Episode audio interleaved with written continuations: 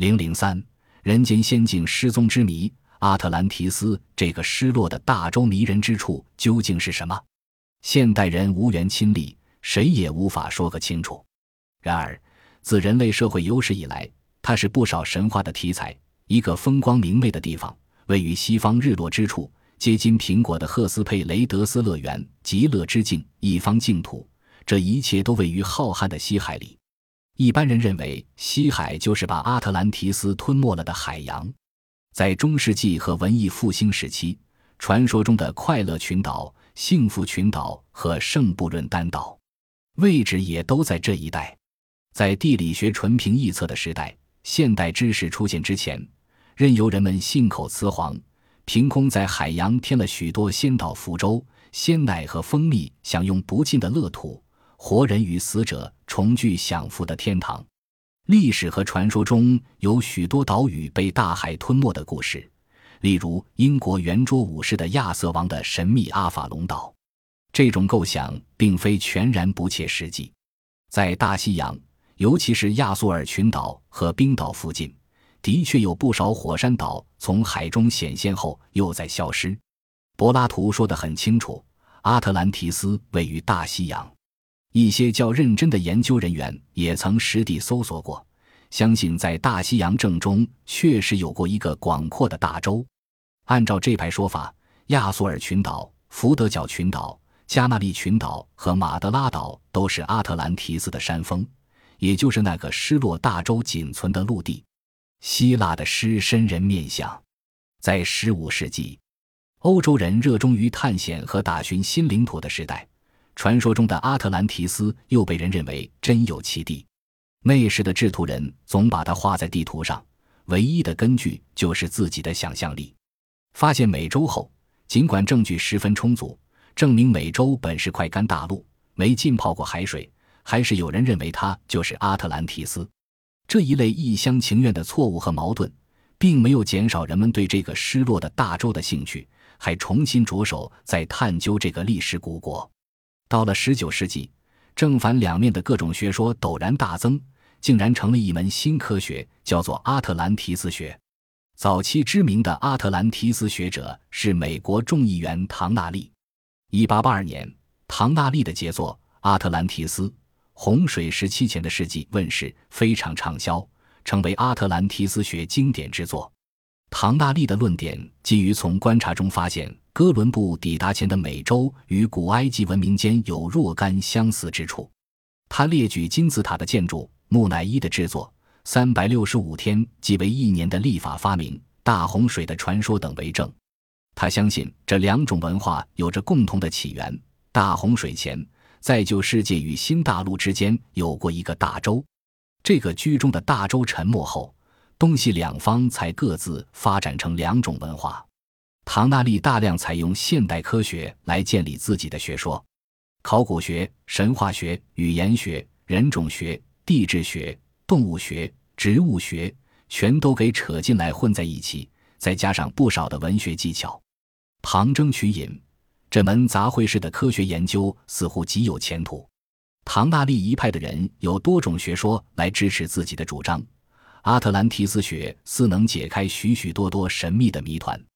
就拿鳗鱼的怪异繁殖习惯来说，欧洲的鳗鱼之所以每年都要历尽艰险横渡大西洋到马尾藻海去产卵，据他们解释，就是因为鳗鱼从前在阿特兰提斯的河流里养成的习惯。赫西奥德，人类灭亡的预言家。有人说，阿特兰提斯是巴什克人的故土。巴什克人无论在种族方面或语言方面，都与别的欧洲人不同。还有人说，偶尔可在委内瑞拉等地发现的白印第安人零星部落，也是来自阿特兰提斯。西班牙征服加纳利群岛时，消灭了穴居土著关系人，只有一种可能，就是阿特兰提斯人的后代。他们体高肤白，所用文字不可辨认。中南美洲工人从前崇奉白肤浓染的神灵，玛雅人称作库库尔坎，托尔泰克人称作奎扎尔考赤。印加人称作威拉克查，相传是他们从东方越过海洋带来了文明。除了阿特兰提斯，还会是从什么地方来的呢？从现代科学的观点来看，唐纳利的学说站得住吗？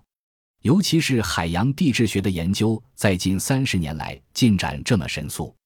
唐纳利当年以类比方法提出的学说，却曾轰动一时，引起各界的激烈争论。但在今天显见，实在错谬百出。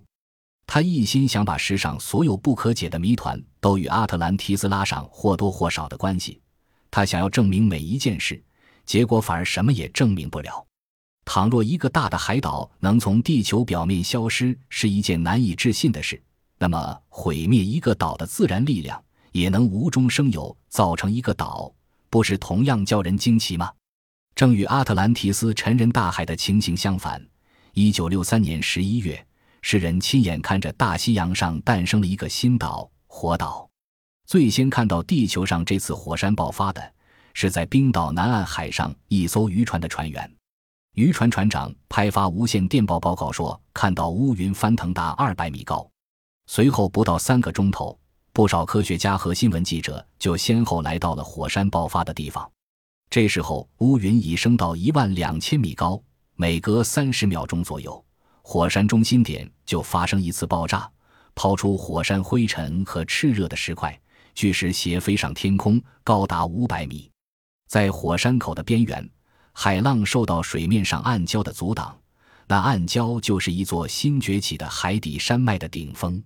当天夜里，那个火山追升出沸腾的海面，一沉已有三十三米高。火山继续爆发，海岛也继续增长。五天后，这新岛有二百米高，三分之一公里长，冒烟的峰顶和两侧还在增长中。冰岛人把这个新形成的岛命名为瑟尔塞，用的是挪威神话中火魔索陀的名字。索陀是个凶猛的火魔。瑟勒塞岛也很快就表现出对这名字当之无愧。到了一九六五年八月，经过二十一个月断断续续的爆发，见或有壮观的闪光景象。火山活动渐缓，瑟尔瑟岛已有五百五十米高，已有三分之一公里长，面积约一平方公里。后来还继续增长达两年之久。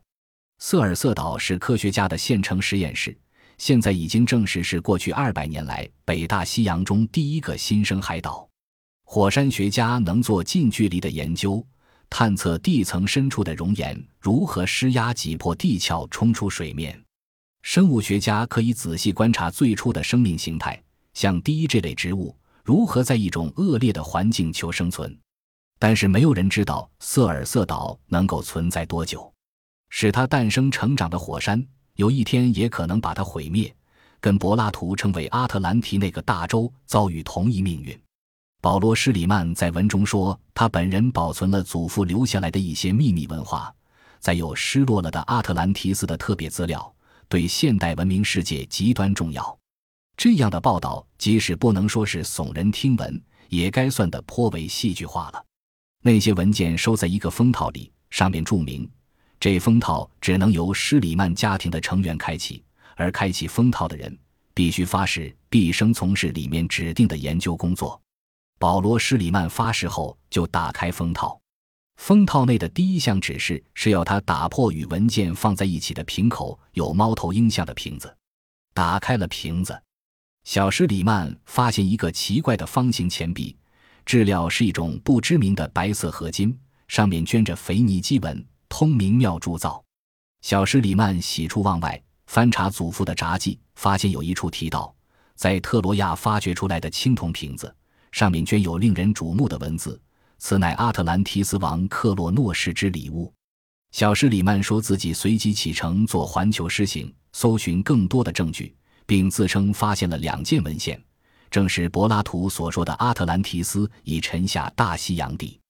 一件文献是从玛雅人那里得来的，存放在伦敦；另一件有四千年历史的古巴比伦加勒底闪族语文献，则藏在西藏一座寺院里。两者均证明，在大洪水前已有过文明世界。小施里曼在文章的结尾应允以后陆续发表惊人的报道，他的故事顿时轰动世界，内容集正宗悬疑小说之大成，还抹上一点古代的神秘色彩。但此后竟没了下文，不了了之。小施里曼下落不明，再也没有他的任何消息。对于像保罗·施里曼这类骗子、爱胡恶作剧的人、江湖术士、各种古怪的人物来说，阿特兰提斯的故事确实有一种难以抗拒的吸引力。虽然邪教方式和爱幻想的人借这个故事制造了不少新闻，大出风头。但是也有很多严肃的学者沉默地进行研究，鲜为人知。他们包括历史学家、地质学家、小说家、政界人士、植物学家、海洋学家、考古学家、诗人、语言学家，甚至还有一九二一年诺贝尔化学奖的得奖人英国科学家苏迪在内。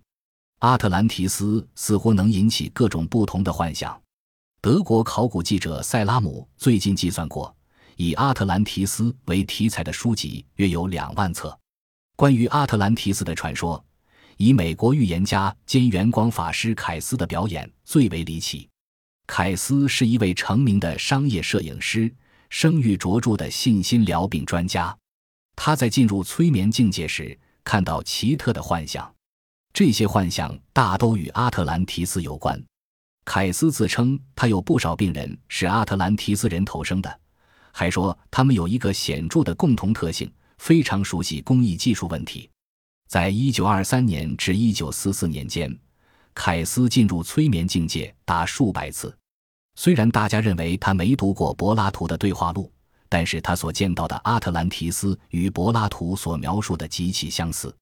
他所说的阿特兰提斯是一个文明社会，有高水准的物质及精神生活，科学和工艺技术以真精湛水平。阿特兰提斯人掌握了一切能源，包括原子能，又懂得飞行原理。他们的世界是经历三次核子浩劫而毁灭的。这三次浩劫分别发生在公元前五万年、两万八千年和一万年。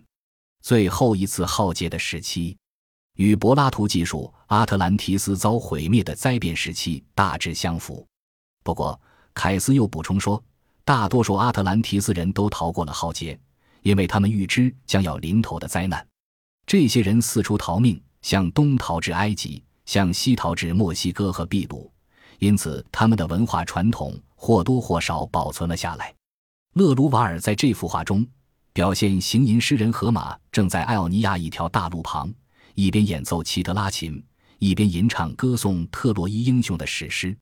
凯斯所见的幻象多是模糊不清，而且摆脱不了他个人的本质。但是也有两点值得注意的：第一，他所描述的阿特兰提斯位于墨西哥湾与直布罗陀海峡之间，其形形色色事项极像二十世纪最后二十五年的今日美国；其次，他曾强调阿特兰提斯的毁灭是科技专家误用所获得的危险知识造成的。凯斯的幻象其实更像是个预言。他在进入催眠境界时所看见的，不是遥远的过去，而是工业化美国最近或者将来的命运。他的话看来，倒像是针对当代社会的时弊而发出的警告。拿某些学说相比，凯斯的说法似乎还是很保守。